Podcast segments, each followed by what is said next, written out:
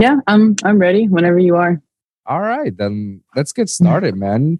What's mm-hmm. going on, everyone? Welcome to another episode of the Lone Wolv Podcast. I'm your host, Wolvsun, and today we got a special guest in the building, all the way from South Florida, an mm-hmm. amazing, talented DJ that's killing it right now in the scene, the one and only Lucid Luna. Let's go. Hi, thanks for having me. Of course. Before we get started, guys, I do want to apologize for the new viewership of our of the recording. Something was happening with the recording on the original program that it's using. So we're right now doing this little Zoom way session around it. So don't worry, we're still gonna record it and we're still gonna kick it with uh, awesome stuff. All right, guys. So let's get things started. First things first, how are you doing? Good, good. Um, I just got back from uh, visiting my friend in Colorado. So just kind of like adjusting back to life here and work and everything. I was gonna actually uh, I say to you, it's like, how was Colorado overall? Oh, I loved it. Yeah. I yeah, I spent a few months there back in uh, 2012. I was doing an internship uh, in advertising, and Mm. That's kind of like where I don't know. I started getting like really into bass music and exploring that. Like I was, I was in Boulder, but like Denver, as you know, is like a big hub for bass music. So it was pretty cool. No, definitely. It, it, if it's not um, if it's not L.A., it's definitely Denver. You know, Yeah. those bass capitals out there. You know, and if it's not Denver, it's definitely Canada because a lot of the biggest producers come from Canada. Dude, so many. Like Zeds Dead. They're they're Canadian. Yeah, Ed's is one of them. Uh, my boy Infinite, shout out to him. You know, he's from Mhm. Canada. I for the longest time I never knew he was from Canada. It was like wow. you thought he was just American. like every other white boy, you know, was like yeah. he's, he's into us. Like, yeah, yeah, he's American. He got this.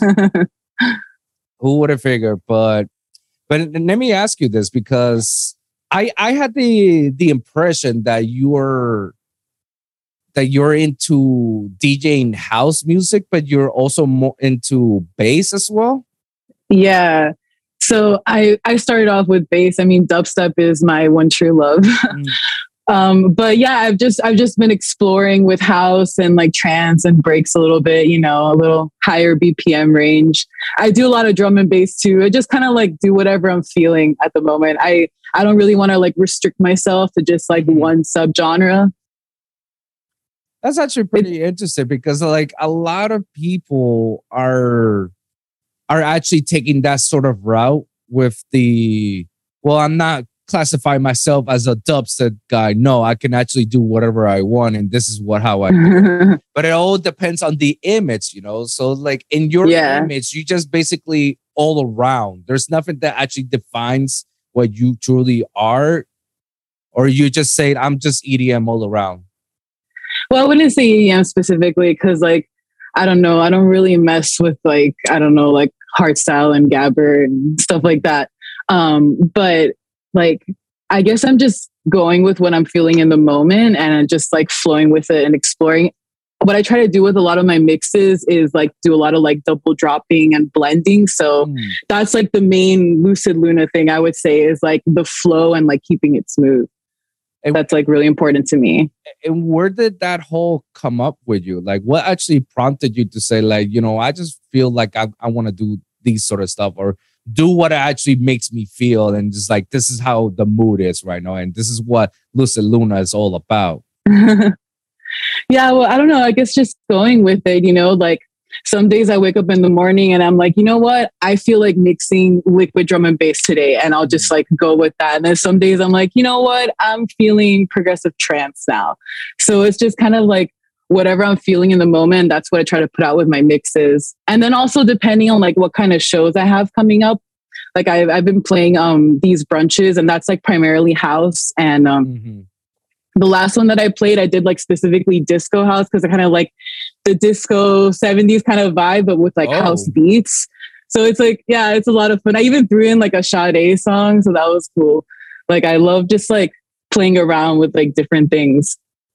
Wow. And so, so, but but you're right originally here from South Florida. Yeah, I'm originally from Miami. Oh, okay, dope, dope. So Yeah. What about you? Oh, I'm born and raised in, in Puerto Rico. Oh, cool, cool. Yeah, I have a lot of Puerto Rican friends. Hey, shout out to my Boricuas. You know it. No, no, I moved here like I think eight years ago. I I believe around. Oh, wow, around this okay. time eight years ago. Yeah, I was just finishing up college, and then I moved here to to get um to start my career as an audio engineer, oh, cool. and that's where I went to school for for SAE. That's uh the school For sound engineering. Yeah, Mhm. sound engineering, and that's where I Cool. met my one of my homies from the industry, Nitti Gritti. And Oh, dude, I love Nitti Gritti. yeah, Nitti. So I love that. Like, I, I remember seeing him at like the EDC, like Corona side stage, like s- like so many years ago. And like then I saw him like as part of Sidepiece at like a way larger stake, and I was like, that's awesome. Like, yeah, so cool. Yeah, yeah. No, I. What, what? So what's cool about about him, you know, is that everybody's seen him as like Nitti's. Like, oh, I remember where Nitti was in in that stage, in the Corona stage, where he's Yeah, because he's like from down here too, right? yes and no. So he's very funny because he he uh, he was born in Pennsylvania. He Okay. was raised in Haiti because his his parents were um were missionaries. Oh wow. Yeah, and then so he was raised in there for a bit, moved back to Penn, and then right after high school, he moved down here to South Florida to start his, Oh, his career. And he started as a band, and from a band, he started making his own music as Ricky Mears, and that's when he I met him at school. Mm, cool. Yeah, and- So you guys went to school together. yeah, no, we graduated together at the same class. Oh, I love that. That's awesome. Yeah, I, and I came about and I was like, fucking hey, there's nobody in this fucking school that listens to EDM that can give me a proper feedback because everybody listens to trap and hip hop and rap and all that stuff. So I was like, all right, cool. I'm the only solo player in all this. And then he Yeah. was just chilling in the in the lounge listening to his computer. And when he heard me run it's like i do edm i'm like you and me are gonna be best friends. That's Come- awesome. come into the booth. I need your help. And yeah since then we, it's been a wonderful friendship with him. And i've seen Aw. him grow since since school days. And it was like little by little i see the potential from him and i was like dude you're gonna be fucking bigger than Skrillex one day Yeah. I Hell yeah. I say that, and I and I still believe it. I mean, he's already making music for Diplo, so he's already at that level, and he's making Mhm. dope tracks, and then he's and he's doing his Sidepiece project and whatnot. I'm like, right, bro, you're ready. You're already there. Yeah, you know, you're already there, and Hell yeah. I just I, I admire him a lot because I've seen his struggles a lot. Like I've seen him at his lowest moments and shut down in his studio just to craft his stuff and it's a beautiful thing man it's definitely a beautiful thing and I'm, i couldn't be any prouder that i could that was part of his life and still am but no, but i mean like in his progress when he started out Yeah. that's, That's fun, super cool. fun fact about him and me you know That, yeah, that's awesome that you were there like since the beginning. That's really cool. no i mean i i taught him how to dj and then he became way better dj than me it's like well the the, the student became the master i mean hey, that happens sometimes, you know? hey, like, go for it, man. I'm happy. Like, yeah, whatever it takes to uh, to be better than me, go for it. And I encourage it a lot because he and I, we we compete a lot. So when we he and I are DJing back to back, we do we we feel each other out, yeah. and then we started going like, oh, I dropped this. What are you gonna do? He's like, oh, okay, okay, okay. I got you on this. I got you. I got you. And then we just go back and back at it. It's a fun, it's a fun thing, you know. That's a lot of fun. Yeah, yeah. And yeah, since th- since then I've I've been stuck here in, in Florida. Like I've Florida became my new home, and I and I absolutely love it. You know. Um, but it, I, and I Yeah. and let me tell you, I did start it. I did start as a house producer. oh, yeah. I started as a house DJ, house producer, and then slowly just switched all around to bass. Even though I Yeah. here, here and there, I used to listen a lot of um bass music, like you know, early in back in 2010, 2011, when Skrillex popped around the scene. Oh yeah.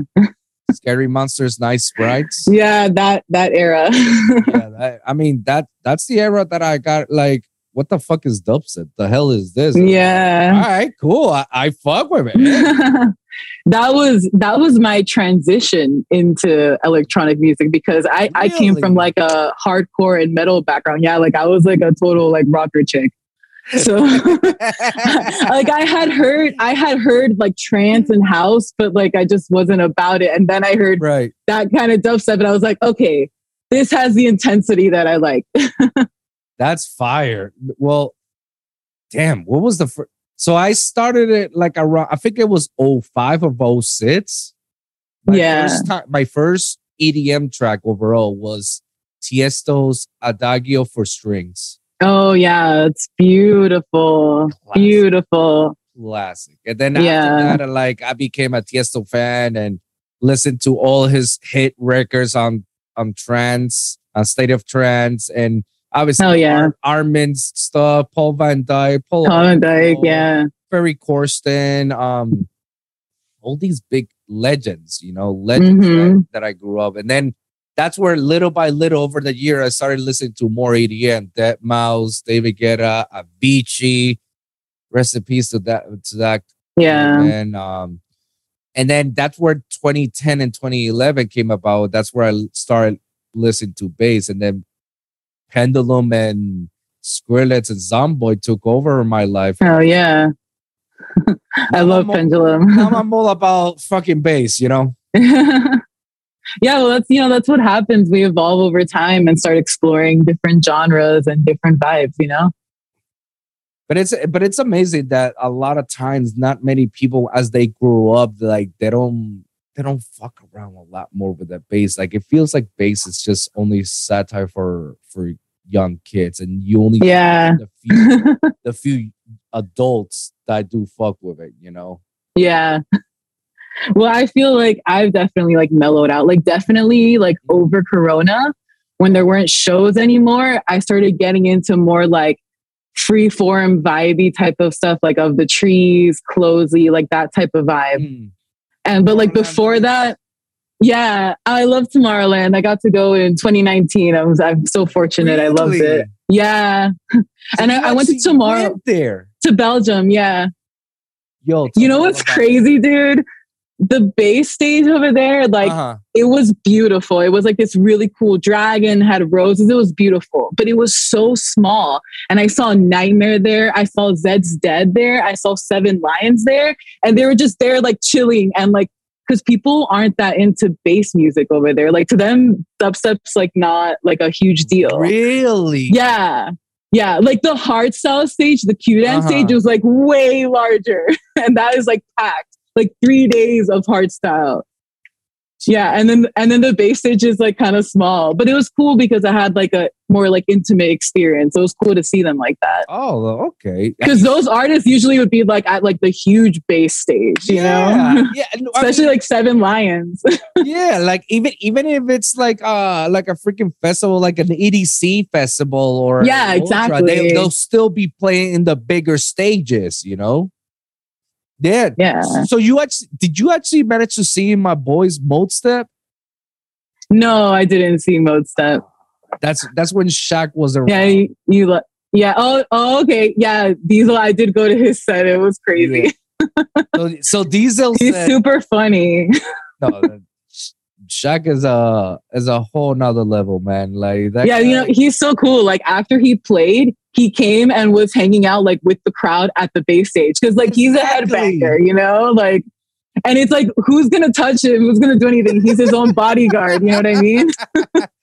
yeah, I like went up to him and like high fived him. It was cool. Yo, you you high five to Shaq? Yeah, it was fun. Yeah, he's Yo. cool. He's really good vibes for sure. I I I mean, actions speak louder than words, you know. So when mm-hmm. you see a person like Shaq like that, you know, it, you can tell what kind of person he truly really is, you know. And it yeah, and it's and it's very refreshing that somebody of his caliber exactly. appreciates bass like Right? like he actually puts people out there he he helps people out and he tells people like yo Mhm. you got this yo check out my man so and so like i'm put i'm playing his track it's so fire i'm like yo we never asked you to do that and yet you're doing it because you want to that's Because he wants to and he doesn't have to. Yeah. exactly Yeah. so it's a good a character you know like and at the same time you add the funny element on him and he's like exactly. A wholesome right there so tell me more about the experience yourself in in Tomorrowland. Like, how was it overall there? oh man. Well, the sun sets at 10 p.m. So 10 Yeah, and- p.m. Yeah. and like I was getting there around noon. So that was like 12 hours of sun, like 10, 12 hours of sun. So that was like, that was a little intense. I, I did get a little overheated Um, because most of the stages are outside. There are a few that are like intense. Like there's a cool trance stage that's inside a tent. That one's Right. really cool vibes. But yeah, it's really beautiful. It's it's nice to just like explore. There's like 16 stages, so there's like, and they're all like different and have like beautiful artistry. Like it's really cool. 16 stages. Yeah, it's huge. It's like it's like Disney World, but a rave. Yo, so it's that big. yeah. Yo, and how many of those stages were you able to like participate? Oh, I think I only hit like maybe eight of them. The thing is, is that like a lot of the artists I wanted to see were like the same stages, so I would just kind of like camp out sometimes. But then there was other days where there'd be like not many people that I wanted to check out, so I would just like Right. walk around and explore. And and did you actually camp out over there, or you? No, no, no, no, I didn't Oh, camp. okay. No, I th- I had a hotel. Oh, okay, that was smart. That was smart. Yeah, I, I wasn't about to do like 10 hours in the sun and then camping and all that. And plus, it like it was hot too. Like it wasn't cold. Really, even Yeah, like it's in the summer, so it's hot. really, that's interesting. Yeah, like I like I like camping more like if it's cold, you know, like because I need Mm. it's like easier to sleep that way and it's more Yeah. comfortable. and like overall the whole experience did did you actually like say say to yourself man i can't wait to be there like did it, it ever make you feel inspired to do some of this stuff when you come back Oh yeah, for sure, for sure. Like, Just what- I mean, especially like seeing uh, I saw Alison Wonderland there, and that Woo. was like super inspiring. I I love her so much, and like she like she debuted a song there too. She's like, yeah, I just like wrote this song yesterday when I was on Magic Mushrooms, and like it was just cool. She was like just open and being like, this is my art, you know. Here you go, and it was it was beautiful. Like she's she's really inspiring to me for sure. so have you met any of your heroes over there No, I didn't get to meet anyone there. I mean, kind of shocked, but not really. It was just like a quick high five. okay but, But but- that would have been cool though if I got to meet her. Oh man, I would have loved that. and and she like the only one in, in your life that you say like oh i i follow her all through and through or you have like multiple people like Shaq and whatnot well, I mean, Shaq more just because like I think he's a cool person, but like musically, I don't really like. He's not really like a big inspiration for me. Um, for as inspiration wise, I would definitely say CloZee. She's a huge inspiration for me. what's her name again CloZee. CloZee. Yeah, she Okay. does kind of like free form, world based, like Uh-huh. tribal trap kind of stuff. Okay. Like Yeah. experimental stuff. Yeah, yeah, exactly. Okay. Damn, that's what's up.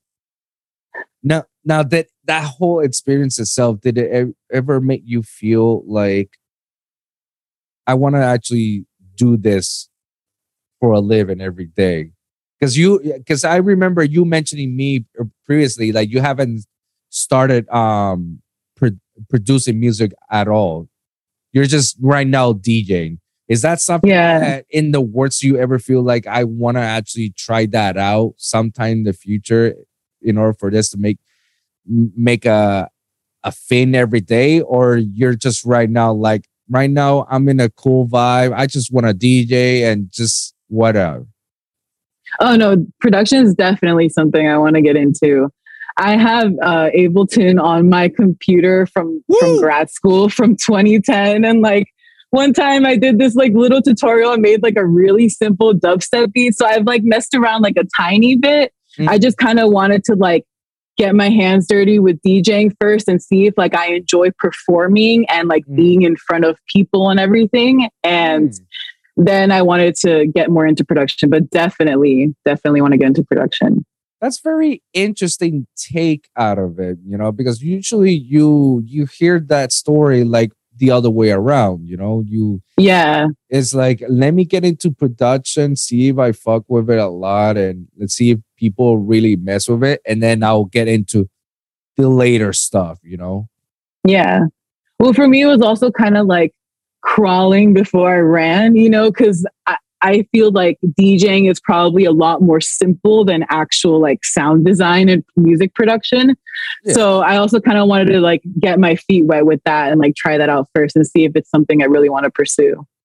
and now that you actually are doing it. Like you're you said yourself that you're actually doing some brunch places playing housey and then once in a while you do little Yeah. things here and there. Like how do you feel as a dj like you feel like i want to do this every day or you feel like it, i'm i'm just fi- vibing right now. I don't know what's happening in the future I definitely want to play as many shows as I can get. I love it. It's the energy of it, the feedback I get from the people. Mm-hmm. It's it's exhilarating for me. It's so much fun. and do you actually feel like I want to take this to the next level and I want to play on big venue shows and later to the festival circuit? Oh yeah, definitely. I mean, that's that's goals, right? yeah, absolutely. of course, of course, I would love to play a festival. That'd be amazing. And have you already started out like a plan of how where am I gotta do this, or you haven't even gone that far yet? Yeah, I mean, I have like some different goals I have for like you know, like from like in you know six months I want to be here. In a year I want to be here. So I'm just kind of like following that. Okay. Well, I'm I'm very curious to to to listen to this because um the reason why is like I I heard some of your stuff and as and as a DJ you actually have the talent for it. It was like damn like and you, Thank you. nail and you nail all these certain genres like on the DJ. so it's like damn so she she she got it. But the thing that actually does worry me is, you know, the image that you're presenting when you start making music. Like, what is it that people Oh yeah, well when I will, you know, recognize Lucid Luna as for? Like, is Lucid Luna a a bass producer, which she dabble, she like she does bass music, or is she a trance producer? Is she a house producer? Like, what is it? Am I gonna identify Lucid Luna? Yeah, well, no, definitely. Like as far as production, um, I want to produce freeform bass for sure. Like I like, I like, Okay. yeah, like I, I love spinning house and everything, eh, but that's just more like for fun at shows. That's not really oh, like Okay. how I want to express myself creatively. You get me? Yeah, that that makes that that that actually answers my question because I, I was I was thinking the whole time because man, I like I like her a lot with the all the all the sets that all the mixes that she's releasing. But my biggest concern as an artist as a as a somebody that's been in the industry for a while and know how this shit runs, my biggest concern is when you start putting yourself out, what are you gonna be identified as, and what is the people are gonna be identifying? Because I there's there's there's no problem by DJing all sorts of genres. There's nothing wrong about it. A bunch of people do it, and there's nothing Mhm. wrong either um producing music of whatever genre. Like I always encourage I always encourage people like do whatever makes you happy. Like if this is a genre that you feel today that make you happy, go for it. Like get it done. Like put it out there. But then you ha- then you have to like look at the other side and look at the business aspect of it because at, at a Mhm. certain point you will transform this uh, in, into a business you know and there's and you need to have that image in which this is what what she's all about you know she can fuck around with some of the stuff but she's all about this you know and the, and the free form base you know that's what she's all about you know Oh yeah, for sure. Has that ever, in, you know, crossed your mind in which like, um, I I really wish people will see me as this and not really as that. Um, I don't know. I guess I don't really think too much about how people are perceiving me. I'm just kind of like Mhm. expressing my art and what I want to do. And if people receive it in a positive way, cool. And if they don't, that's cool too. It's just, I'm kind of just doing it for me. That's the important part. Always, always, always, always do stuff that that is for your own satisfaction. You know. Yeah. And as long as I enjoy it, you know? Yeah. Like I, I've gone through periods of time where like I just didn't feel like mixing and I didn't feel like messing around with music. And, you know, I would just take breaks and then sometimes random things would inspire me and I'll jump on the decks, you know? So I just kind of like go with how I'm feeling. That's good. You know. And how often you actually perform out there? Um, I would say like every few weeks. Every few weeks. Oh, Yeah. So and, and then that's your main, you know, your main uh, source of income, or you have something else additionally. no, no, no. Um, I'm, I'm an advertising art director also. Wow. Yeah. So it's like, that's, that's another thing that I love about the Lucid Luna project is that like, I'm, I'm a designer and videographer as well. And I do like editing and, and Oh. Photoshop and all that. Oh So I- shit. and I, yeah, I do like all, I made my own logo. I do like all my own branding and video editing and everything. And it's just like, it's really fun for me to be able to like, kind of like take my skills in like visual arts and like meld them with like music. I love that. So so you so you're very familiar when it comes to branding stuff then. Yeah, yeah, yeah, for sure. That's what I'm saying, dude. Like when I when I actually like really start producing, I'm, Mhm. it's gonna be freeform. That's gonna be the vibe. You know, it's just like I'm just having fun mixing music, and you know, whoever wants to listen to a house mix, there's a mix for them to listen to. Whoever wants to listen to like a drum and bass mix, there's a mix for that too. So it's you know just like putting out what I'm feeling in the moment. But as far as production, definitely like freeform, deep dubstep vibes is what I'm going for. Deep dubs and vibes, you know. Yeah, That experimental shit, you know. yeah, Have with you- lots of wubs. Oh, lots of whoops. Have you ever so speaking of whoops, like have you met these guys on underground events or underground whoops? Yeah, I've I've done shows for both of them. Oh, really? Yeah, With Chris and Lorenzo and Andy? yeah, yeah. I, Renzo actually gave me my first show, so was pretty cool. Oh, I that's play shows for Renzo all the time. Yeah, Oh, so you the the brunches that we're talking about are Renzo's. Oh, Yeah, I'm Oh, McSorley's okay. Beach Pub. Oh, that's fucking fire then. Yeah, it's a lot of fun. Oh, girl, girl, you got this. Shit. Shit, all you gotta do is start making music and then you got this. You got oh yeah, for Yeah. sure. Now, is that like something like coming into playing sooner in the future, or is that or we're still in the works with that? Um, definitely in, in pretty soon. And what is like the thing that you're gonna say, all right, I'm gonna tackle this first? What's that? Uh, probably some Ableton tutorials, just to like get my feet wet. You know. Well, I'm actually curious, like what actually got you to say, like, all right, let's do Ableton out of all these other DAWs that I that they are. I guess because that's like what I've messed around with a little bit. So I feel like slightly more comfortable with it. Mm-hmm. Is there like a different program that you prefer to use? No, I prefer Ableton. Like Yeah. I do Ableton all around. I'm Yeah. Most people that I talk to, they use Ableton too. Yeah, Ableton's the shit. I'm trying to be a, a certified trainer so I can actually have Oh, cool. and and start doing private touring sessions for people. But the pandemic kind of like messed up my plans a little bit. Yeah. Yeah, so now I have I have to wait for the next time they do the exams, and usually though the net usually that's like either in Berlin or Mexico or LA. It's like Oh, places- wow. places in which like fuck I don't have money to travel to these places. yeah. That's pretty far. so you know like I'm hoping that the next time they they open up the the certification training that once more I can just like apply again and just like hey can it be somewhere in the states at least.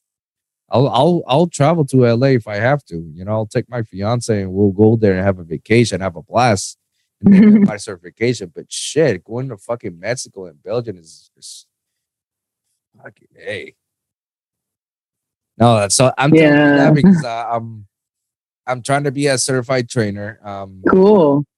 and I will always tell people Ableton is by far the most user friendly DAW that you can ever, ever, ever touch.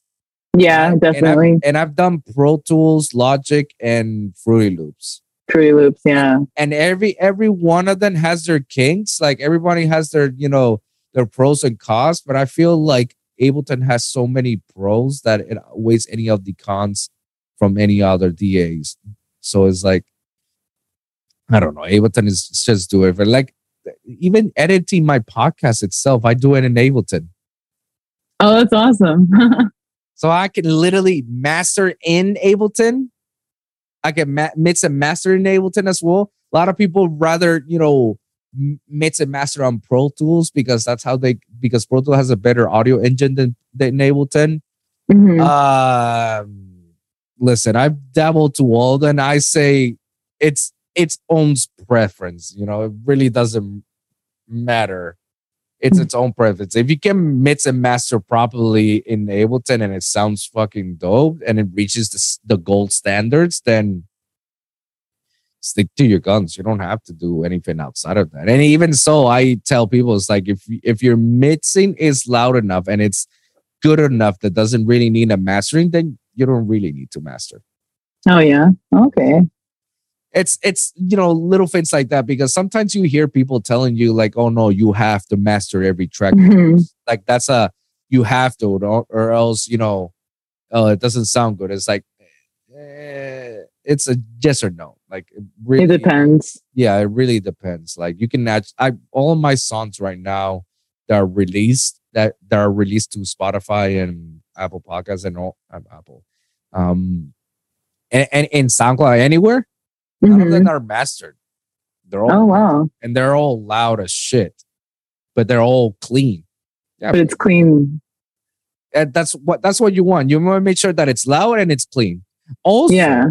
also another nudge something that a lot of engineers and producers will tell you is like oh don't don't be clipping don't be clipping in your daws like if it's clipping it's because it, gets distorted and whatnot uh that's a Mhm. false statement to be honest Oh. You you can you can redline. That's fine. That it as long as long as long as it doesn't sound distorted enough that's not destroying the the the sound of the of the music that you're making. Hmm so it's like it's one of those little things that you know when you start making music um like the old saying uh learn the rules so you can learn how to break them. Break them. Yeah. It's it, it's shit like that, you know. And you you Yeah. all this stuff um half halfway, you know, for your career and your life, you learn some of this stuff and you find some of these tricks and and then you came to realize like it's incredible that nobody told me about this when I was starting up. So it's like, well, yeah. I'm telling you now, and I'm telling you to everybody who's listening to the show. It's like, guys, Yeah. you're allowed to. As long as you know what you're doing, I'm not telling you go ahead and make a song and then redline it and say, oh, Wolvsun told me to redline it.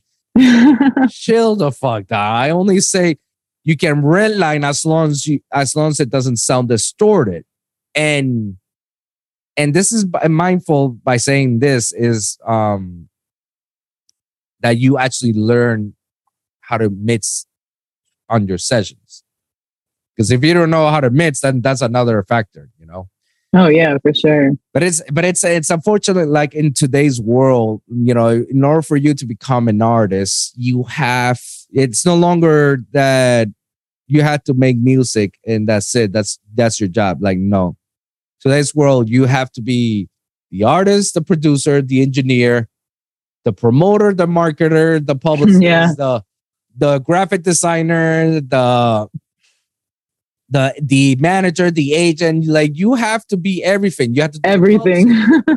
so it's like it's like it's crazy how some of this shit has evolved into to what it is right now, which is dope, but at the same time it's a pain in the ass. The fact that you have to do all this stuff or else you're not gonna be relevant enough, you know. Yeah. Have you ever actually felt like that as you were doing as your DJ? Because you say that you're also a, a branding director, right? And, and oh, art director. Art director. Yeah. Have you ever felt like that It's like shit? Like I gotta do this, this, and that in order. yeah.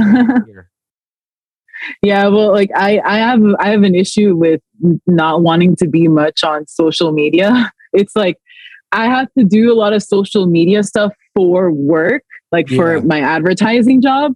So it's kind of like I don't want to do it for Lucid Luna stuff, but I know that it's like really important. I just want to like whenever I'm working on Lucid Luna, I just want it to be about music. Like I don't want to like exactly. be on Instagram having to post this and that, but I know that it's important and it's part of it, as you're saying. You have to do all the parts to, to make it work for sure.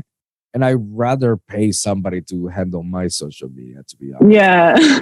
yeah, because I I hate I hate uh uh, I fucking hate dealing with social media, especially when I'm yeah, me too. Myself, like I fucking hate it. I just I just have it just to put my stuff and have people to where to listen to and and also where that's where I you know that's where I find people like you. You know, I DM yeah. people all the time to say, hey, you're interested to be in the show. You want to be a guest of my show? It's like that's my only source of um of networking. Mm-hmm. Yeah, it's super important for networking it's just you know sometimes it feels like a chore but we have to do it. And i and i hate it you know i hate it especially on my age i was like bro i'm really fed up with this crap like i really do not want to deal with and i know i have to especially um there was a time in which i had tiktok for a while mm-hmm and my one of my boys told me like yo have tiktok and start posting clips of your episode of your show you know put like the most important parts of every episode and put it on tiktok. You'll get a lot of uh-huh. so it's like all right go so I, when i posted one i saw this like it reached like 600 views. I'm like holy shit that's, oh, that's a lot. that's a lot.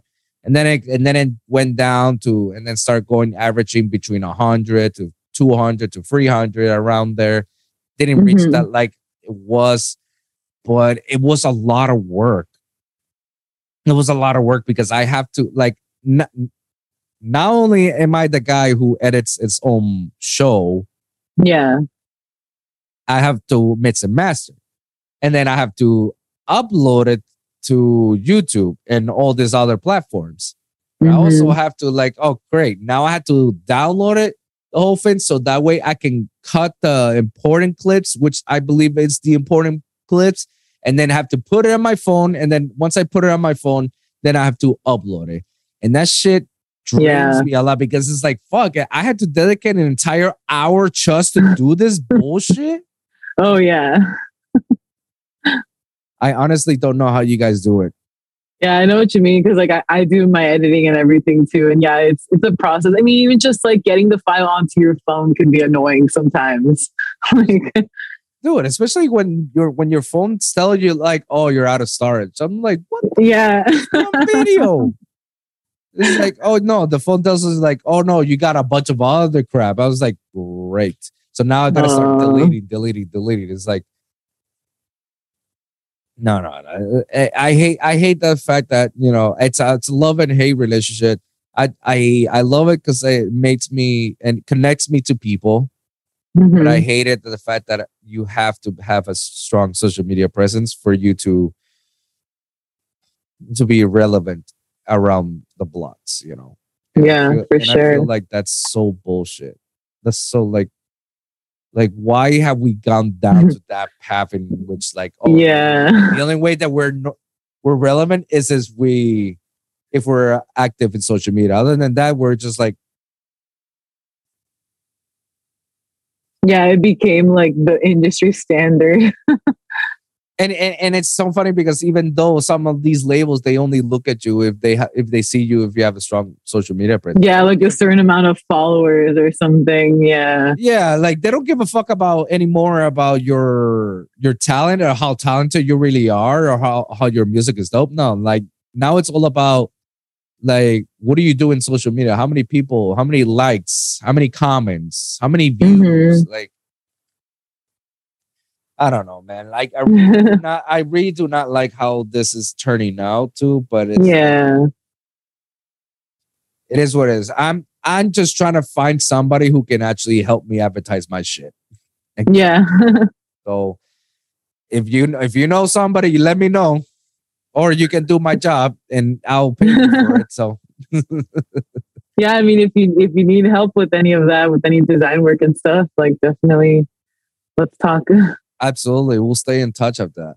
But the whole reason about this interview is all about you and not about me. Okay, so stop, stop about me. All right. So let me ask you this: um, what actually prompted you to say like I wanted to be a DJ and I wanted to do this whole journey as Lucid Luna? Well, I found myself with a, a bunch of free time at the beginning of the pandemic. And I had a few friends that had started DJing and we would like hang out each other's places and just mix and have fun. So I was like, you know what? Let me try out their controllers and see how that goes, you know? And I really liked it. So then I, I went to um, Guitar Center and like messed around with some of the controllers there and then ended up getting, I, I got a little Numark Serato controller that I started off with. Fire, fire, Serato. Yeah. I still build my sets actually in Serato and then like transfer them over to Rekordbox because I just I'm I'm I, like to me visuals are very important. I'm an art mm-hmm. director and I just I like how Yes. Serato looks more like I can almost like read the music visually easier than I can in Rekordbox. I know it's like an extra step, but I don't know. It works better with my workflow. So Oh, absolutely. What the cool thing about Record Bots now is that now you can actually link it off with your iTunes playlist and your oh, true. and your and your and your Serato playlist. Like if you already had something already for Serato that you that you can actually transfer all of that over there. Yeah, yeah, it's cool. You can do that.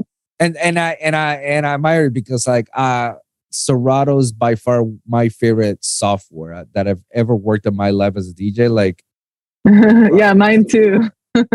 until until I met the CDJ, Yeah, you got to use Rekordbox. I gotta use Record Box. Like Yeah, I was so scared to transfer over to CDJs for the longest time, but then like I finally like just tried it out, and it, it really wasn't as bad as I thought.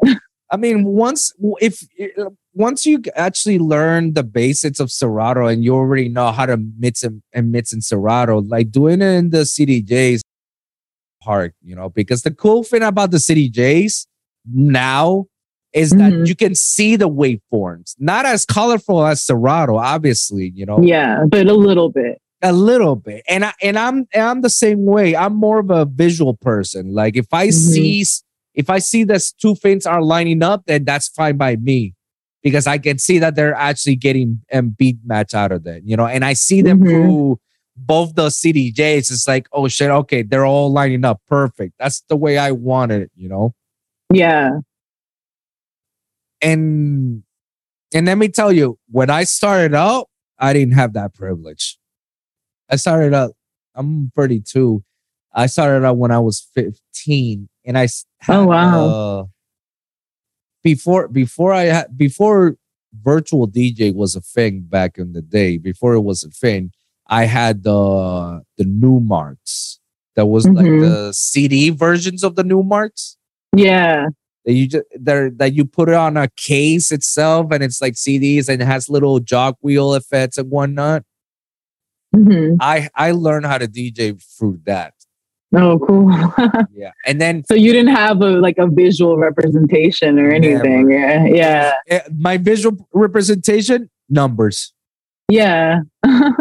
It's like, oh, okay, it's this song has four minutes left.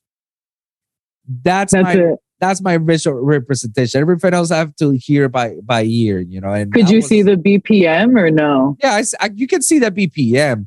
Okay. that that alone is not going to help you much if if you're not if you don't know how to you know mix it mix in with the beat you know Yeah, for sure. and and back then i was stupid because i was just um i didn't care about the bpm so i can be mixing a 87 bpm with a hundred something bpm you would just slide to the next one.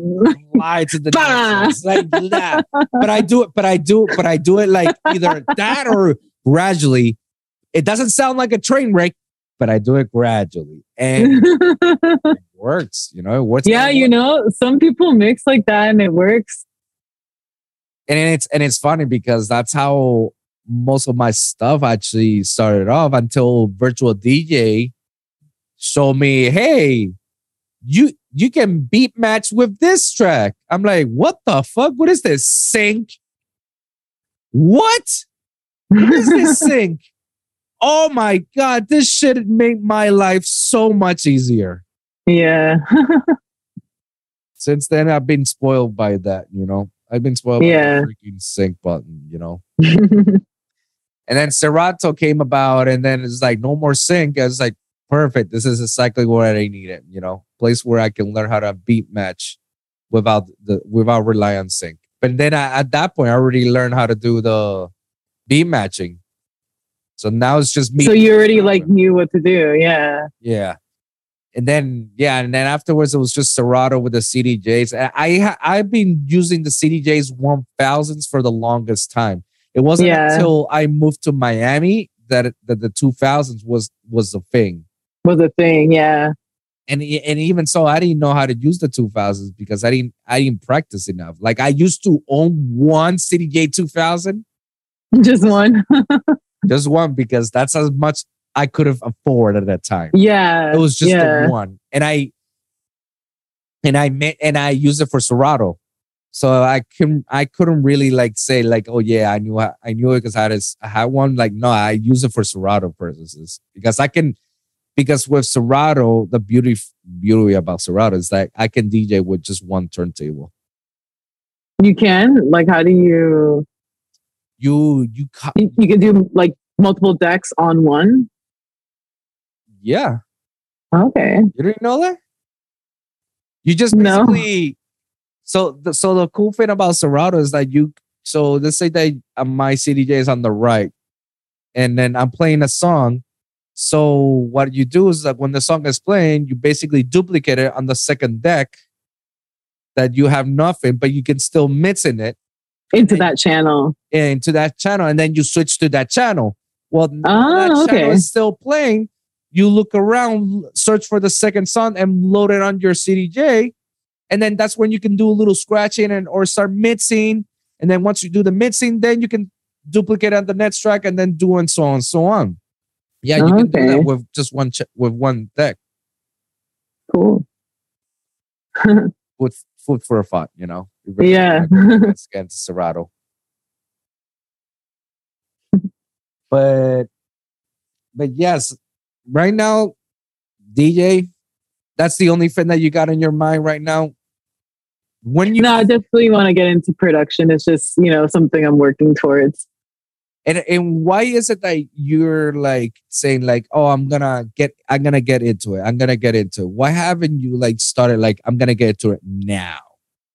I guess I just kind of wanted to like get my feet wet first with DJing and see if it's something that like I really wanted to pursue. And is that is that actually something that you're like, I want to do this every day so far? Yeah, I've been enjoying it so much and I just want to like keep going farther and like keep playing shows and doing like streams and different type of things. Oh, so you actually do streaming a lot?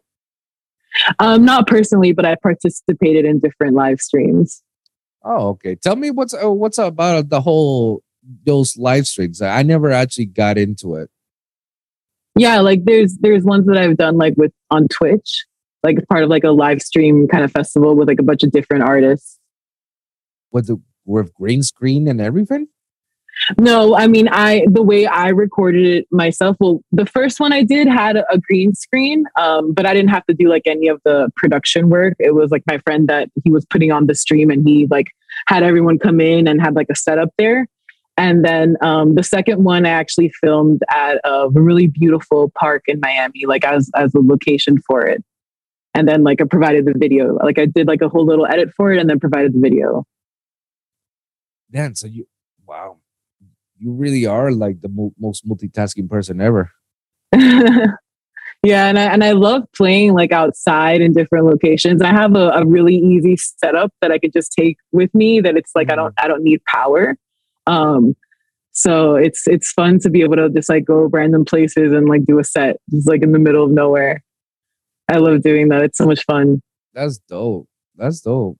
Now, now that you're actually like thinking of becoming like the next big thing as a DJ, like, do you see any sort of difference, like, or changes that you believe that you're gonna every time you go to a show, you see things much more differently, or you still feel like no, nah, it's pretty much everything the same? Well, definitely now, uh, whenever I see like anyone perform, I analyze it like crazy. like I'm just like, oh, like I can hear. Yeah, like before I, I do. There's so much stuff that I didn't notice before. Like so many so many mixes that I loved before that now, like I have a completely different ear and I notice like crappy transitions and stuff yeah. like that. Like it's it's so funny. It's like yeah, it's like it's a blessing and a curse at the same time. You know, I'm I'm a very analytical person, so sometimes I just can't help it. I'm like, oh wait, okay, I hear they're bringing in something, but like it's it's too heavy on the bass like or you know like i start i'm like oh that actually is a cool transition or like i like what they're doing like making the melodies flow together and like it's cool to be able to like dissect that now and see it. But it also kind of like takes me away a little bit from like enjoying the show yeah. sometimes, you know, because I'm like just nerding out about it. Yeah, and that and that's a that's a that well, I, it's a blessing and a curse at all at the same time, man. You know, yeah. Any show I go to, it doesn't matter which show I go to. I always end up analyzing this person's set or this person's like Oh. Yeah, like you can't like turn it off now. no, no, not really. and, and and here's here and here's a funny thing. Start listening to your old music. Oh yeah. And start analyzing them. Yeah. Oh yeah. I I have recorded sets from like when I first started out and I remember like like I, I write notes on like my recordings and stuff and some of them i was like oh yeah like this one maybe i can release and this and that and I, and I look back at that and i'm like what was i thinking? Like it's it's cool to see like yourself grow and progress you right. know that now i'm critiquing stuff that i thought was good enough before. You know like we were constantly like evolving and learning so i like i like to like see my old stuff to see like how far i've come and what about like uh, other people's music? Like I say, stuff that you normally would listen to the radio. Do you actually now enjoy the same way you used to before, or you or you nerded out as well? Oh, I'm super like analyzing the crap out of everything. yeah, yeah. I definitely like my ear changed for sure, for sure. Like it, you know, I feel like I, I, I hear things before that I used to just like gloss over that I didn't notice like even though um I played clarinet in middle school and high school. So like I, oh. I do oh. have like a music background, mm-hmm. but for like electronic music specifically, like I feel like my knowledge is a lot greater now. So I I listen to it differently. That, that's very cool that you actually play the clarinet. Do you still like? Yeah, I was a band geek. hey, let me tell you, there's one time in band camp. um, but do you still play the clarinet or any of the instruments, or you? It's been a while, and you're like, eh. Um, I fool around with it every once in a while, but I don't play like every day like I, I used to when I was in school. But I feel like it definitely helped me have an understanding of music and, and phrasing and like time signatures and everything. Yeah. It definitely helped well, this is a wild idea right now that I'm just spitballing right now. Go for it. you can probably do something with Lucid Luna with your clarinet. Oh yeah, definitely. I, I've thought about like recording some sounds and like doing effects and making it more like synth kind of sounds because I can I can play melodies, so it might be easier for me to like come up with a melody like that and then transfer it over to the digital world. See that that's that's something that not many people can do. And I can name you people with one my hand. Uh, um, what's his name? Tiny Trumpet. Uh, oh yeah, uh, I saw him at Tomorrowland. Timmy Trumpet, yeah. and he had the trumpet, right? He's, yeah, he's amazing. um, what's his name? Um, Sullivan King with his guitar yeah. and his mm-hmm. shouting into the to the mic. Yeah. while it, they're doing their set. It's like not like I said, there's not that many people. There's Grizz too with the saxophone. Grizz, bro. I mean, Yeah. shit. But here's the thing, maybe and again, spitballing. This could be something that can that they that people can identify you as like, holy fuck, I remember this chick, you know, listen, learning with a clarinet. I remember she played this song, and it was just like, whoa. And you can do some of that stuff not only to your incorporate yourself into your own music when you start producing music and you hmm can incorporate some of that stuff once you get that feel about it. But why don't you also try to do it on during your live sets, during your DJ sets? Yeah, that would be cool to incorporate. You know how would be dope that you know that you're playing a let's say let's let's take it like let's take it the most easy ones the the brunch houses right? Mhm. imagine that you're vibing in the browns you like to uh, like all right and then you mix it with the house then uh, every house song guys i really don't give a shit guys. Every house song most of the time they sound the same and they're long. It's a six to an eight minute track i don't know what you guys do most of the time because all i see is you guys go like But uh, in our in dubstep world, we're constantly switching some from uh, from one to another every first. oh, well, I don't. I don't play any track for eight minutes. oh no, I would be so bored. I love doing quick cuts. It keeps it interesting. yeah. But so what? What I'm trying to get to is like you know when you're doing all those house sessions, you can play around with your clarinet around the song that you're playing. yeah, that would be fun. That's a, eh, hey, that's something that will catch people's attention right away. It's like, oh shit, she's not just DJing, but she's playing the fucking clarinet in front of me. Like, wow. like this is fucking fire, and she's playing along with it. Yeah, that would be cool.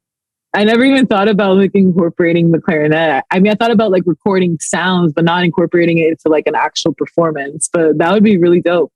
That's something to think about, you know. Eh, Yeah, and it's something that you can do it any given time and any given set, you know. hmm and and all you need is just your um it's just a lavalier mic hook it up to your clarinet yeah, and that mic is hooked up to the mixer and whenever a song pops that you can feel the the rhythm the groove to it.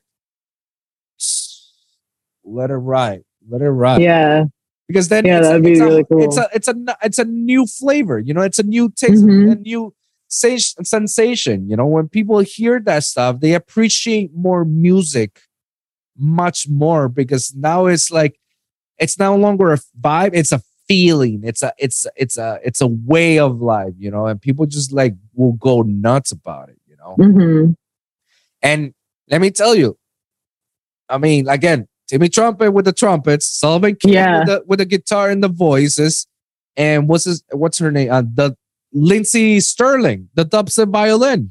Oh yeah, that that video with the snow. I remember that. Yeah, Lindsey Stirling started her career because of, of making the dubstep violin. Yeah, that was cool. When when you hear when you hear the song right now, is basically the of 140 BPM kick snare, kick snare with some looping basses. It's the same bass over and over, but she incorporated it with the violin and the and you Yeah, it's hear the violin switch patterns midway, and you can hear like you can feel her with it, and it just makes sense overall. Yeah, So imagine Lucid Luna with the with the clarinet. yeah, that'd be cool. I'm gonna try that out. practice out pra- uh, practice out whatever you have a chance like get your clarinet say play one of your sets right play one of your sets and see if you feel like the groove around it just go like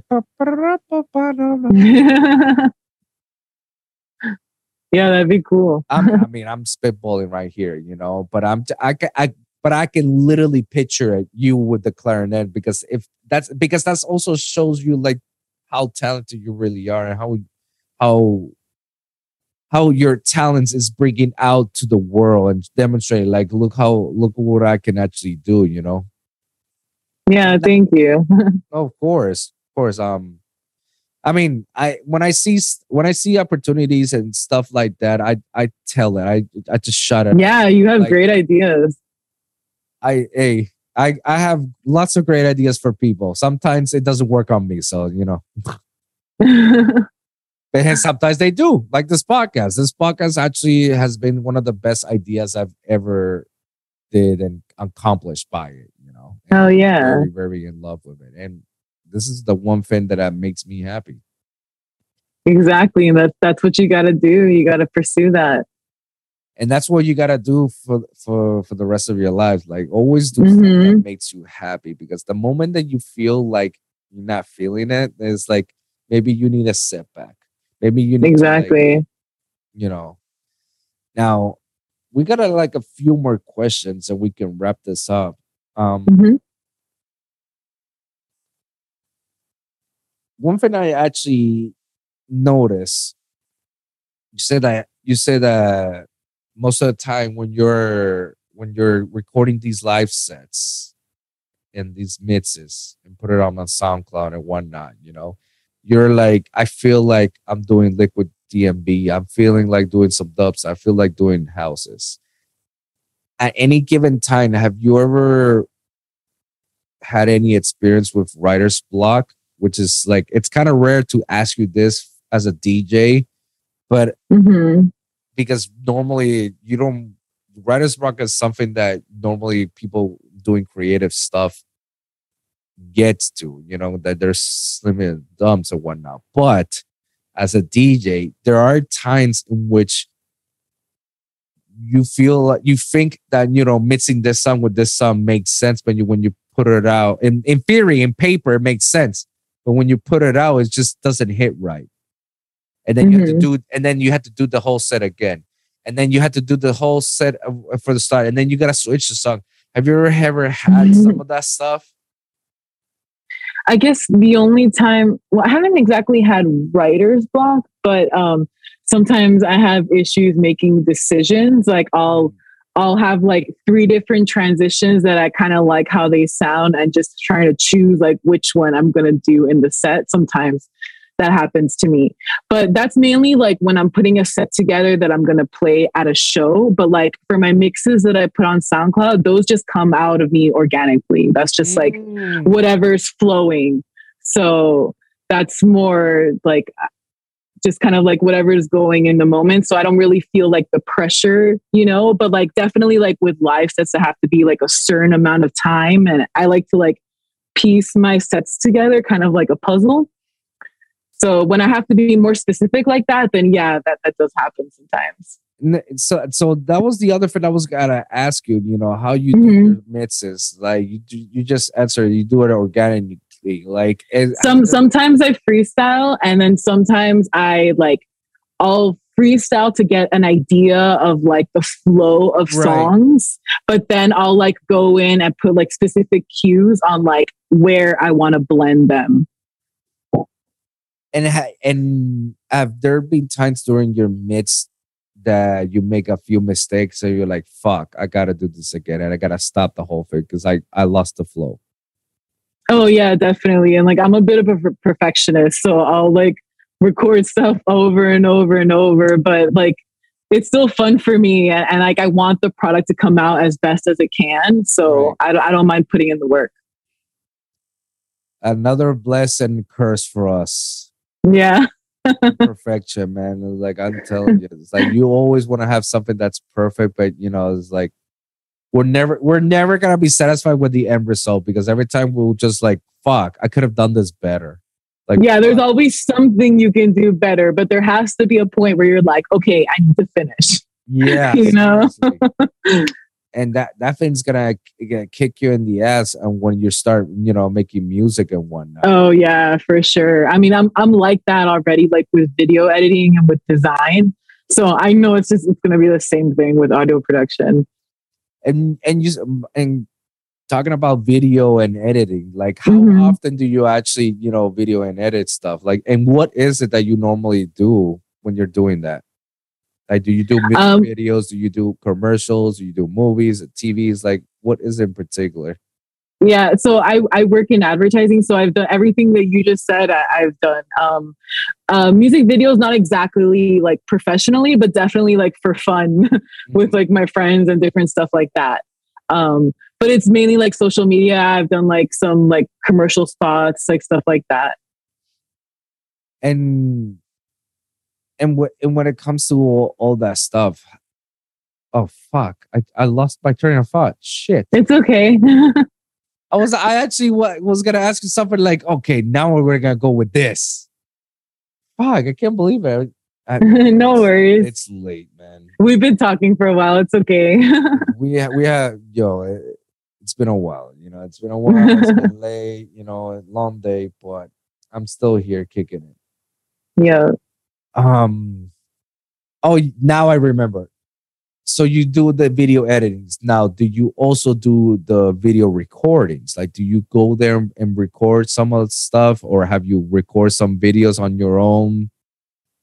Yeah, I have a DSLR camera. So, I mean, some of the video stuff that I have, like in my portfolio, I've recorded myself, and some of it was done like by an actual like director of photography. It just kind of like depends on my involvement in the project. And and what are like some of your greatest hits out of it? What do you mean, like with with my job specifically, like, Yeah, or no, you mean like, not like not your job specifically, but you in in general. Like, what are the, some of the stuff that you were so proud of doing that you know, or uh, you had so much fun on doing some of the stuff? yeah, well, definitely. Um, my Mystic Garden set that I did, uh, it was for the Fort Knox stream I did last year. Um, that was really cool because I, I had got to film in like this beautiful location and I took some shots of like the scenery and like little like close ups of flowers and stuff like that and did like a little edit in the beginning, kind of like going to the music and then it like fades into me playing. And I just, I like kind of like incorporating a little bit of like video editing um, into my sets. That's pretty cool. Now, Yeah. Like, is there like a creative process when when you get down to like to say I, I feel like I'm doing liquid DnB? Do you actually like pre playlist yourself? Like, I'm gonna play some of the songs, or you just like freestyle the fuck out of it, just like whatever is right here in my USB, boom, that's it. yeah. Well, I, I like to just like, I have like different crates set up like by genre and stuff. And then I'll just like go into there and like start at a random song and then just like go from there. And like, I don't know, I'll be, I'll be hearing a part and then I'm like, okay, now I, a lot of times like I'll hear the next track in my head and I'm like, Yeah. that's how I kind of like know like what's going to go with it. It just helps to like know your music a lot and have things organized too. That's like a big part of it. Just so you can know like where to find stuff quickly, you know? Yeah, most of the time I I basically like I. I uh, iTunes is such a big it's a big fit in my life. Like I cannot Yeah. without iTunes because iTunes I just because I'm always like listening to music every day. I'm also downloading and sometimes if I if there's a song that I wanna play, I download it. Um and then I create playlists. And because Mhm. Serato and Rekordbox has this function that they can, you know, You can import it. Yeah, they can import anything that's Mm-hmm. in iTunes, import it in Serato and Record. And all I gotta do is just look at the playlist and then just like cue uh, put the cue the cue marks here and there and whatnot, the memory cues, so that way, like, okay, and then I just start testing around it and just start organizing it. But I Mhm. but I always, always form a playlist. It's like I want to play some of these songs and I want to play it on this order. And let's see how it goes, you know. Yeah. It's good to have like a bit of like an outline of what you want to do, Yeah. I have a little no bit of structure. Yeah, there's nothing wrong about that. And I hate when people say like criticize DJs saying like, "Oh, this guy did a, had a pre-playlist, you know, like he's not really a he's just switching songs." Like, well, listen, dude, eh, the fact that you're listening to the song and it sounds dope, the sound, the set itself is dope. That's because he worked his ass off. He or she worked Yeah. his ass off to make sure that the song selection that they pick, you know, meets the meets the room. You know, meets like exactly. because they're not they they could freestyle and sometimes some of these freestyles they don't come off really good. Yeah, that's true. You know, another aspect that you know that I definitely want to talk to you about, and I'm curious in your perspective. You know, when it comes to you know getting ear fatigue or getting mentally exhausted through through some of this stuff. Do you ever experience some of that? You know, any issues when it comes to mental health itself? Um, I don't know, not really as much because I, I actually find mixing to be very therapeutic for me. Like if I'm feeling down or something, I'll just like get on my controller and and just flow and see what comes out, and it actually like makes me feel a lot better. It's it's like really really like enjoyable for me. Well, that's good to hear. Yeah, Now, it just it, it makes me really happy. and and and and any given time that you ever feel like down, like you just get into the pits and be like, "This is this is it." Yeah, definitely. I mean, there's some times that I'm I'm so down that like I don't really feel like playing music. You know, it kind of just depends. Sometimes it works, sometimes it doesn't. I just kind of try to go with what I feel. And what and what do you do in those moments when you feel like you're not down for anything today? I like to go outside a lot and be in nature. I find that to be like therapeutic too. Just like going for a walk or like hang out and like sitting by the water. Right. That's actually pretty good. It helps me.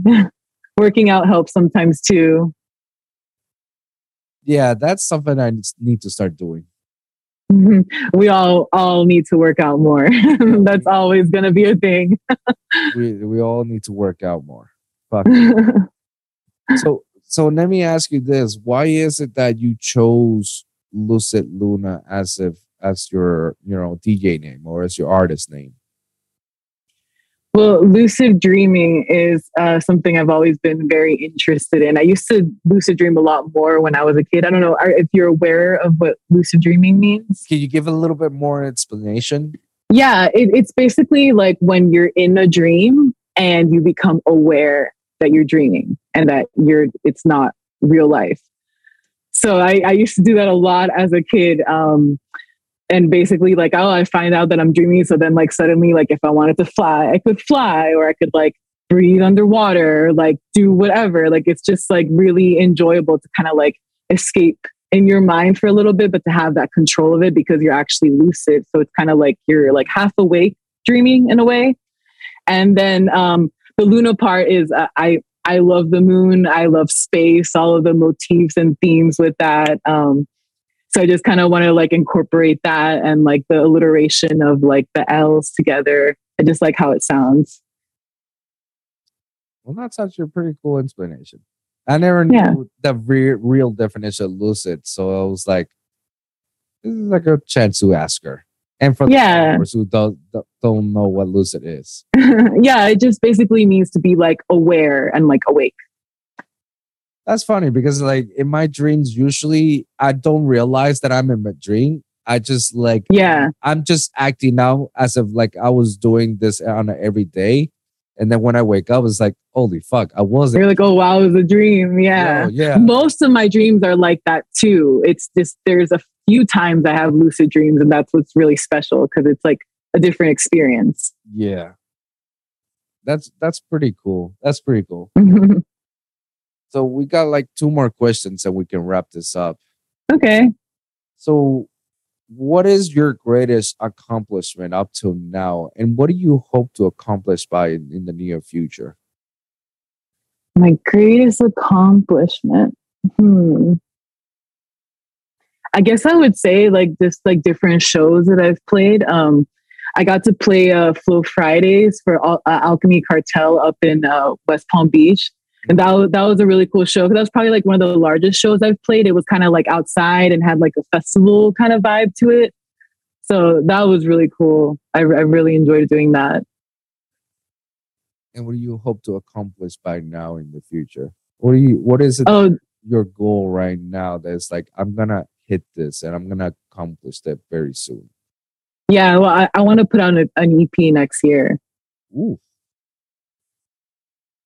That's I don't know exactly when, but but I'm going to try to make that happen. that's actually a big goal, especially when you haven't even started making music and you're like set your mind. It's like it's happening. Like yeah, I feel like I, I need to set goals like that for myself to like push myself to make it happen. You know what I mean? that's good. That's very fire, man. I hope you actually get get a chance to do it. And if, if you Yeah. any, any music, please don't hesitate. Send it over to me. Oh, I would love to get your feedback for sure. Absolutely. Now, before I get to the last question, this is something that I ask every person in my in, in my show. Gives them a chance to know something about me or know something about the industry itself. Because I've been in this nightlife scene for almost 20 years.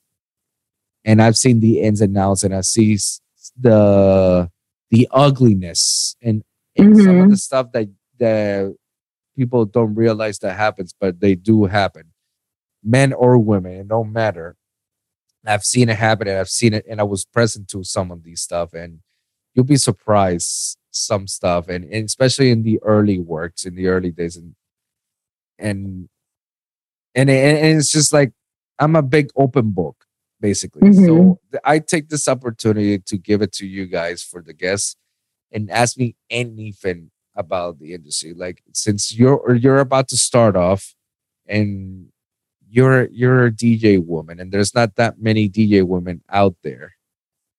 And especially in this man splaining industry, you know, how it's very male dominant. There's certain things that as a as a woman you have to be aware of, you know, and and move a certain way to make sure you don't get caught up in certain crossfires and whatnot.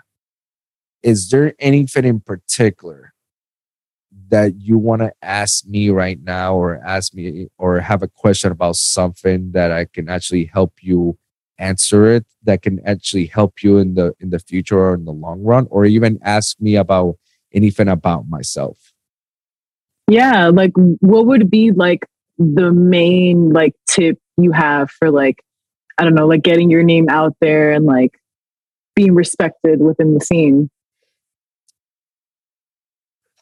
okay um Sorry if that's a really large question. no it's def it's definitely there's an answer for it it's just i have to collect my thoughts for it and and answer it in a way that actually you know benefits you a lot to see the point of view of it so mm-hmm. for you to get respected i'll answer that part first before i answer you the first one which is like what what was the question again it's like what is it that you get to get yourself Like what- out there yeah. and get respected. So it's the old saying respect is earned, not given, Yeah. but you gotta demonstrate that you have to respect me and respect my craft. You can't let Mhm. me play. You have to be very like you have to play the game, but don't let the game take advantage of you. hmm there are times in which, for example, there are times in which if you want to get something, you have to work for free. It doesn't gain much, but it can actually get you a little bit more closer and closer to your goal. hmm So stuff like that, you had to play around. Like you have to play around because it because if you if you if you see it, it's like a chess move. You have to think ten steps ahead before you make the move. Because if you say, okay, let's just say, all right, if if I want to get to this festival,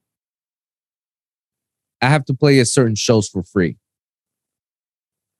okay that's that's one step once i get to start playing certain uh, certain shows i gain the trust i gain their trust i gain i show them like this is how good i am Yeah. It's like steps you have to take. steps and Yeah. and I, and I give i do a little bit of favors for it you know favors is like hey you want me to tell people to come over to your show or hey you want me to like promote your show hey you want me to like s- s- you know transactional stuff that legal that's within the legal reasons which which is the the way that that demonstrates like you know how hungry you really are. And then the more Mhm. they see how committed you are and you are to their cause the more they're gonna incline to invite you more and more and put you out there more. And and then once that happens that's where like yo you want to go to this festival? Fuck yeah. Fine finally. I did five steps bang. I did it.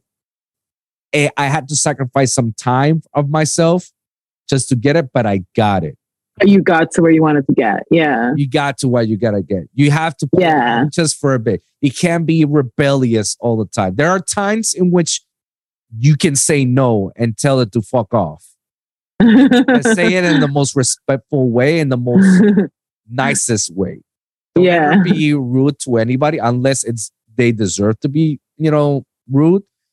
Always be nice and humble with everybody, and always be Yeah. appreciative with everybody. Say like, you know, thank you for the opportunity. Even even if it's nothing, to show them, show them, then you know, like I I appreciate that, you know, the littlest thing, because that's gonna get you a lot farther than you think. And once you yeah. and and here's the thing remember what i say like all right my goal is to get to this festival all right but once i get it what am i going to be doing in the festival other than playing so what are my goals once i met the actual goal Yeah. What's the next goal? so the next goal is all right i got to the festival network network with Mhm. everybody around who are you For sure. like, oh, I'm so and so's uh, representative. Oh, nice to meet you. I'm so and so. You know, I, you know, what do you do for a living and this and that? Oh, so you get to know people, be friendly with people, hmm ask for their phone number or, or their contact information, their emails. Easiest fitness. What's your, what's your email or what's your Instagram so I can follow you? You know.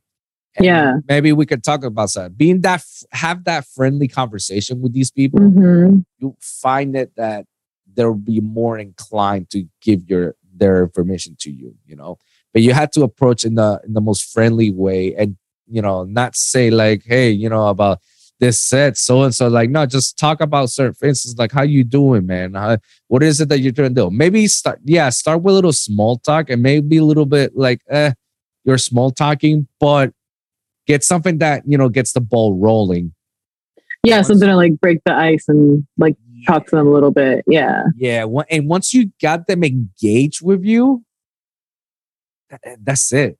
That's it. Because after that, you you get a lot of conversations. That's where you're like, "Yo, let's ch- exchange information, man." Because I had a great time talking to you. And I'm like, ah, absolutely. Here you go. Bam. Before you know, it, you're friends with uh with one of the artists. You're friends with one of their their managers, your agents, uh, or the Yeah. runners, like stuff like that. So that's Yeah. so that's you know those are the, the type of steps that you gotta do and and the more the more stuff you see yourself you know exposing yourself out there the more people will respect you hmm by doing these certain things you know? And you and you demonstrate that and say like i'm this type of person and that's how people are gonna see you you know? That's how you get you the respect is getting earned not given you know? And Yeah, definitely. by by how hard you work and how much you appreciate other people's work. Hmm and you support other people's work. And you stay within those you know those bounds you know? Hmm and you let them know it's like i ain't open for business but i'm open for business to do this you know? Yeah. if you if you catch my drift. Yeah. because you know there there are gonna be times that you're gonna meet some it- it- eh, eh, eh, unfortunately it's inevitable. If you can avoid it then do it. Avoid it. But there will be times in which you'll meet some sleazeballs. Yeah. And you have to be very careful. It, it's very easy to pick up. People don't really realize it. That people really say like, "Oh, I, I, I thought this guy was a very nice person. Like the way he treated me, like like." Yeah, see, that's because you didn't pick up the signs. It's very easy to detect uh, a fuck boy or a sleazeball, like from my Mhm. even as a man, I can tell you like, dude, that that guy, he only wants to fuck you. That guy, he only wants to do shit with you. Like stuff like that. Like yeah. and and and let me tell It's as a man- important to be aware of that for sure. Yeah, because it's easy to detect. And if if it's easy for me to detect, it's you guys are you guys are much more alert than we are. yeah. So you can you can definitely detect that shit a mile away. But they are there are times in which you'll find people like that. Mhm. Those are the people that you have to be very careful because there may be times that you may have to work with them in certain aspects, but stay like an arm's length from them. Yeah. Yeah, no, it's definitely important to be like aware of the you know the possibility of that and like you know keep your guard up with that. Yeah. And obviously say no. Say no. If they say, if there's like a transaction that they offer you to say, I'll make you the next, you know, Alison Wonderland, but you gotta do me some things. Tell them to fuck off and Yeah. Yeah, I don't really need that.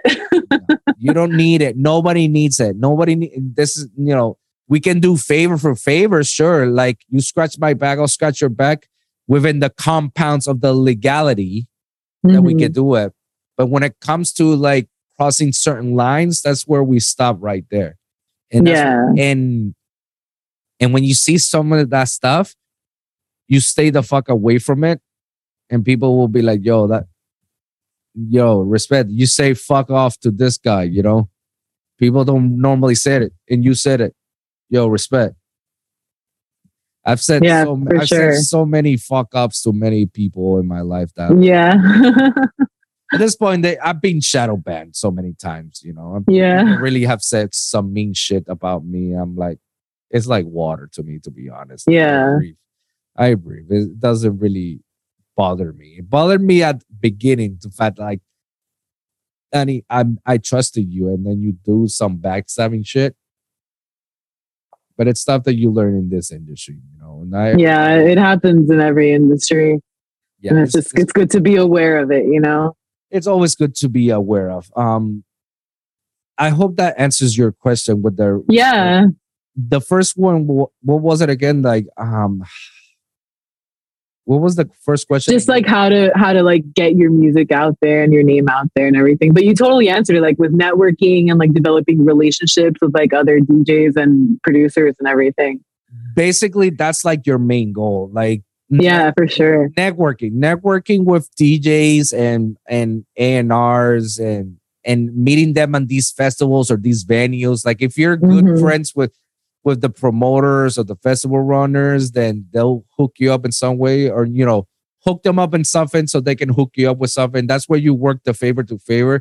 So, like in Yeah. the case of Lorenzo, you know, Lorenzo and Chris, you know, give give them, you know, bring some people over to their shows and say, "Yo, I'm Yeah. bringing some of my people over to your show." They'll be very grateful for that because, like, oh yeah, definitely. you're bringing them um people to their business. You know, absolutely. Yeah. And you didn't, and, and and they didn't ask you for it. You just did it, you know, because you know. Oh yeah. and it's stuff like that. Believe it or not, little things like that can make a real big impact because it's stuff like that. It's like, hey, um, are you? Uh, th- are can I like get uh, stages um for so so show? Like, I want to work a, a bit, help you guys a little bit, but I also want to network with some of these people and trying to get you know this and that. They'll be like, yeah, absolutely, I got you because you help Mhm. because you help them out. You help Yeah, it's them a mutually beneficial relationship. Yeah, for sure. And the, and the fact that you say like, you know, I'll bring more people and I get more people over to the festival, they'll be like, fuck yeah, like here's your here's your guest batch. Go have fun. It works both ways. And the same thing goes with labels as well. Like if you bring some sort of service, in, in you have a perfect case than I have. You have a better, way better case than I have. In my case, I, I don't know what to offer for labels other than my music. And it's like, all right, how do I get them to listen to my music and how do I get them, you know, to play my music in the labels? So I offered them a free service. I tell them, hey, I do vocal packs. Let's say, like, you know, I give you guys like 200 vocal packs for free, for free. All I ask is that, you know, you they that they follow me. That's it. That's cool. That's it. And then three vocal packs later, I'm releasing music under their label That's awesome. because it's a mutual transaction, you know, that benefits Yeah. both parties. You know, you're So that way it doesn't feel like one party feels like I'm giving you a lot, like you're not giving me anything. Like, what is it that you're giving to? Well, I'm giving you my Mhm. service by saying I do vocal pads. Here, it's all yours. In your situation, you have a way better case than I do because you say that you do video editings and you do a lot of uh, other stuff that involves, you know, with marketing and advertising, you know? Mhm. offer some of those service for free on, on these labels or these artists or whatnot, they're gonna call you and say, "Oh, dude, yo, like how much do you do this? Oh, we can work something out. Yo, then let's do it." Or you know, you're already working with with an artist that you looked up for quite some time. You know, like Yeah, that would be awesome. but let's just say, for example, if you meet Alison Wonderland, and I know it's a, I know you're gonna meet her. Like, if you like her that much, you're gonna meet her eventually at one of these vessels. Hey, I met Skrillex, Zomboy, plenty of times. oh, it's awesome. Those are my heroes, you know that, and it happens. And when you do meet it, you talk to her and say, "Hey, is it like, hey, like, uh, do you have somebody that does, you know, your creative, you know, artistry for your images or your artwork for stuff?" So like, like I do have somebody, yeah, but I'm always open to stuff. Oh, okay, I do some of the stuff. I can offer you a free service, you know, for this first next project that you have. I can offer you. I can show you some of my illustrations. I can do you videos. I can show you some of the stuff. Maybe you, you can work something out. She's gonna be like, absolutely. Let's, you know, here's my information. Go, let's talk about it. yeah, that would be dope. Stuff like that. And and on any artist, it don't matter on any artist or or label or whoever you're Mhm. trying to reach to. It happens. It works. It works. You know. yeah, sometimes you just gotta like put the idea out there, you know? put the idea out there and especially um shit especially um to getting your stuff out there to get your name out there and get your music out there you know obviously we talked about it in the whole social media i hate to use social media but that is another aspect to use it and Yeah, it's a huge tool. i use fucking instagram every day to search for new artists and dm them Mhm. and get people over to my show I like even big haters, you know. Uh, I mean, that's how I got um because of doing, you know, DMing people, that's how I got Skybreak over to my show. Oh, cool. That's how I got, you know, Dr. Ushu. And from Dr. Ushu, I got Mantic and Semi and Infinite and Ten Graphs, you know, like and Zeta now and and Tremor. Like I got all these dope producers and I love those guys. And we have an Mhm. amazing conversation. And and it's all because you know you just network around and just DMing people. And you offer again, you offer them the service. My service is like, yo, I'm giving you a free publicity. Come over. Yeah, to the show exactly. And, and, have a conversation with me. Just talk. That's it. Yeah. You have nothing to lose. And I'm and I'm exposing you even more and and put and putting you out there more. So Yeah, you're giving them a platform to express themselves. exactly. Yeah. So it's stuff like that. If you ever wonder, like, what is it that I got to do? Just network around and offer, Mhm. some, offer some sort of a service that can appre- that can they can appreciate it. Because in the end, all that stuff will pay off. Yeah, for sure. Trust me on that. It will pay it off. Mhm. For sure. Is there any other questions that you want to ask about me or ask about the industry itself? I'm just curious. Um, do you still produce now? And if so, like what kind of music do you do? So I still do produce, even though my my level of production is on on the hiatus level. Like Mhm. I, I haven't done anything since last year. Luckily, I was able to do something with um with Infinite and Mantic. So our, our collab will be out there soon. I'm just waiting for Oh, cool. Uh, and not too long ago, I started working on my first EP. Cool. So I'm doing two EPs to be honest. I'm doing one Wow. that's a very tear out dubstep, and then a second EP that's very melodic dubstep. Oh, okay. So like different vibe. Yeah, it's Cool. basic. So the the idea of these EPs is like part one and part two, or Mhm. or side no not part one or part two, more like side A and side B. Yeah. Okay. So that the idea behind it is like, oh, this is who I was before, and this is where I am now, and what I'm. heading Okay. to, you know, so I was very. So it's like a progression. yeah, it's a progression. So I was into the heavy metal shit. I love the punk rock stuff. I love, you know, all that heavy tear out music, that bro step, like all that, all that stuff. I love it. I love it. But it also signifies like a part of my life in which I was very, very heavy into pain, despair, and anger. There was like a Mm. lot of emotions that were happening. I was into a deep depression. I was not happy with my job. I was not happy with my career. I was not happy where I was living. And then a lot of stuff was happening at the same time in the industry for myself. It's like it just tells the story of wh- what I had to endure and what I was going through Yeah. to the side B where I am right now and where I'm do- what I'm currently doing. I'm happy. I have a great job. I love I love doing my podcasting. I have a beautiful fiance. She is wonderful. And we're about to get married and we're gonna Aw. do a lot of cool stuff. Congratulations. Thank you. Thank you. And you know, and, and that side B, it signifies like the situation that I am. I'm feeling hopeful. I'm feeling joyful. I'm feeling, you know, pleasure. I'm feeling. I've, I have the whole wolf pack with me. Like I'm starting it. You know. yeah. So basically, it, it's a, it's a project that I've been working all summer long, and just I just recently finished the first song of the first EP. Oh, that's awesome.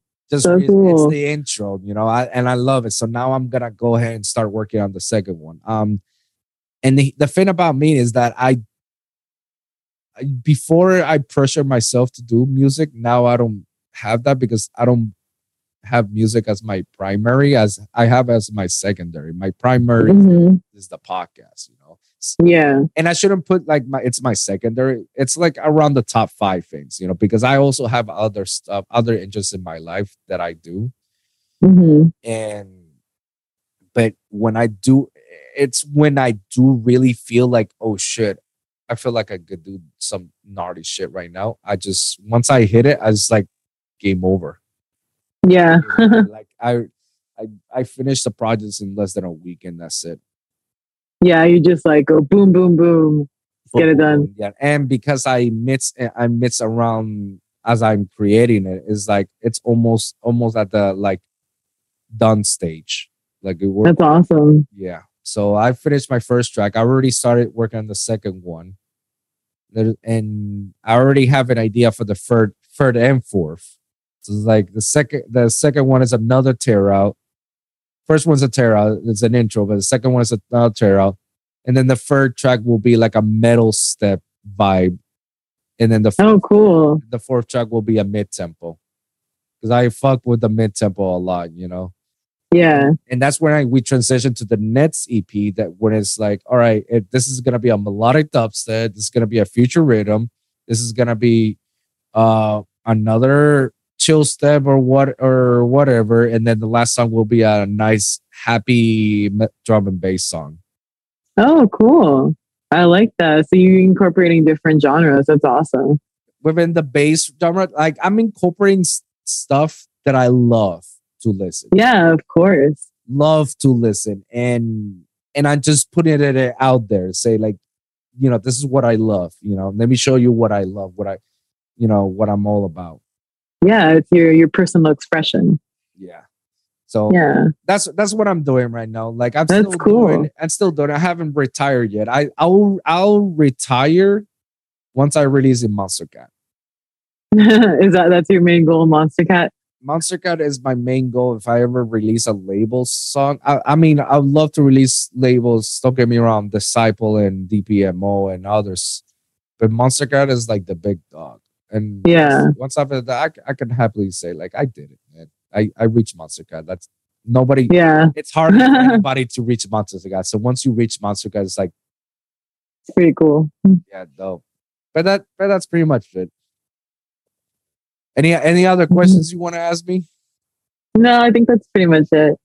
Well, man. Thank you for being so open and sharing so much. I appreciate it. It was Oh, great talking to you. Absolutely. And let me tell you this if there's any given time in which you ever feel like you want to ask me something, uh, whether it's business related or whether it's you know industry related or even even when it's music related like hey how do you do this or i need some feedback for this song what do you think like do not hesitate just contact me you're a text a text away from me and just ask me and i'll be more than happy to respond Cool. Thank you. I appreciate it. I'm oh. definitely going to be hitting you up. absolutely. Absolutely. Now, before we leave and we wrap this up, there's one question I definitely want to ask you, you know, because now that you're about to start off with this journey and out of your and out of your experiences, what advice would you give to somebody when they want to start off, you know, doing this this journey as a as an artist? I would say just get started. that like I don't know, that's something that I have an issue with a lot is like kind of like procrastinating and like starting off a project and I mm. think like just taking the first step sometimes can be like the hardest thing, but once you right. do that, everything flows from there, you know? And then also just have fun and go with what you feel and what's in your heart and like as long as you're enjoying it and your heart's in it, I think that's what's important. Dope.